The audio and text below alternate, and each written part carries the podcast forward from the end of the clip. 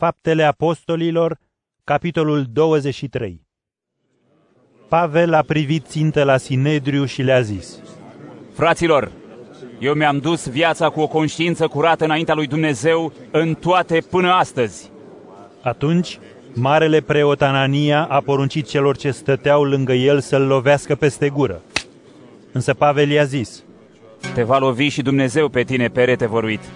Tu stai pe jilțul judecătorului după lege, dar dai poruncă să fiu lovit împotriva legii?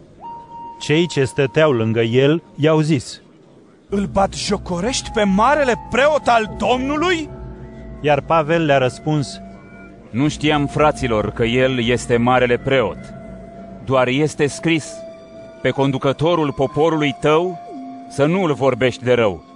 Pavel însă, pentru că știa că o parte din ei erau saduchei și ceilalți farisei, a strigat în plin sinedriu. Fraților, eu sunt fariseu, fiu de fariseu. Pentru speranța și învierea morților sunt eu judecat. După ce a zis acestea, a început o ceartă între farisei și saduchei și adunarea s-a împărțit. Saducheii spun că nu există înviere, nici înger, nici duh, pe când fariseii le mărturisesc pe toate trei. S-a pornit deci o zarvă mare și s-au ridicat unii dintre învățații din partea fariseilor, certându-se și zicând, Noi nu găsim nimic rău în acest om, dacă într-adevăr i-a vorbit un înger. Pentru că neînțelegerea devenea tot mai mare, comandantul s-a temut că Pavel va fi sfâșia de ei și a poruncit ostașilor să coboare și să-l ia cu forța din mijlocul lor și să-l ducă în fortăreață.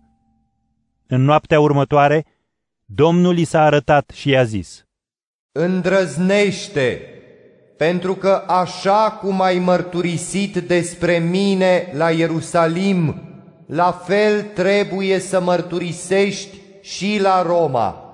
Când s-a făcut ziua, iudeii au pus la cale un complot, legându-se cu blestem să nu mănânce, nici să nu bea, până nu-l vor ucide pe Pavel.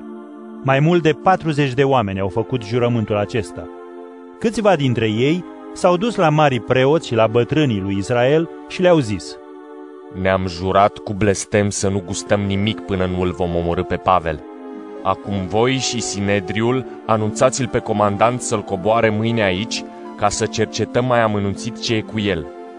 Noi vom fi gata să-l ucidem înainte să ajungă aici.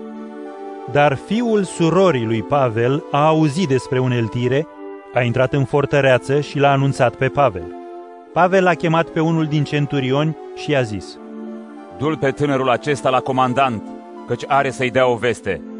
Acesta l-a luat, l-a dus la comandant și i-a zis, Pavel, care este întemnițat, m-a chemat și m-a rugat să ți-l aduc pe acest tânăr, pentru care să-ți spună ceva. Comandantul l-a luat de mână, au mers deoparte și i-a zis, Ce vrei să-mi spui? El i-a răspuns, Iudeii s-au înțeles să-și ceară mâine să-l trimiți pe Pavel la Sinedriu, ca să-l cerceteze mai amănunțit. Dar tu să nu-i asculți. Mai mult de 40 dintre ei îl pândesc și s-au legat cu blestem să nu mănânce, nici să nu bea, până nu-l vor ucide. Și acum sunt gata și așteaptă încuvințarea ta. Atunci, comandantul i-a dat drumul tânărului și a poruncit. Nu spune nimănui că m-ai anunțat toate aceste lucruri. Apoi i-a chemat pe doi dintre centurioni și le-a zis, Pregătiți 200 de soldați să meargă la cezarea. 70 de călăreți și 200 de lăncieri. Să fie gata la ceasul al treilea din noapte. Scoateți și niște animale să-l punem pe Pavel călare și să-l ducem teafăr la guvernatorul Felix. Guvernatorului i-a scris o scrisoare în felul următor. Claudius Lisias către prea alesul guvernator Felix, salutare! M-am dus și l-am scos pe bărbatul acesta cu soldații când am aflat că este roman, căci era prins de iudei și gata să fie omorât de ei. Am vrut să aflu pentru ce motive îl acuzau și l-am dus la sinedriul lor, unde am descoperit că este acuzat pentru o pricină legată de legea lor, dar nu de vreo vină vrednică de moarte sau lanțuri. Apoi, fiind înștiințat că există un complot cu privire la el, ți l-am trimis imediat, dând poruncă și acuzatorilor să-ți spună ce au împotriva lui.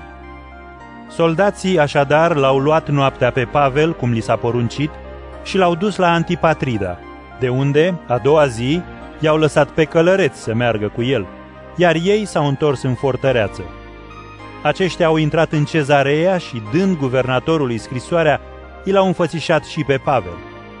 El a citit-o și l-a întrebat din ce provincie este. Și aflând că este din Cilicia, i-a zis, Te voi asculta când vor veni și acuzatorii tăi. și a poruncit să fie păzit în pretoriul lui Irod.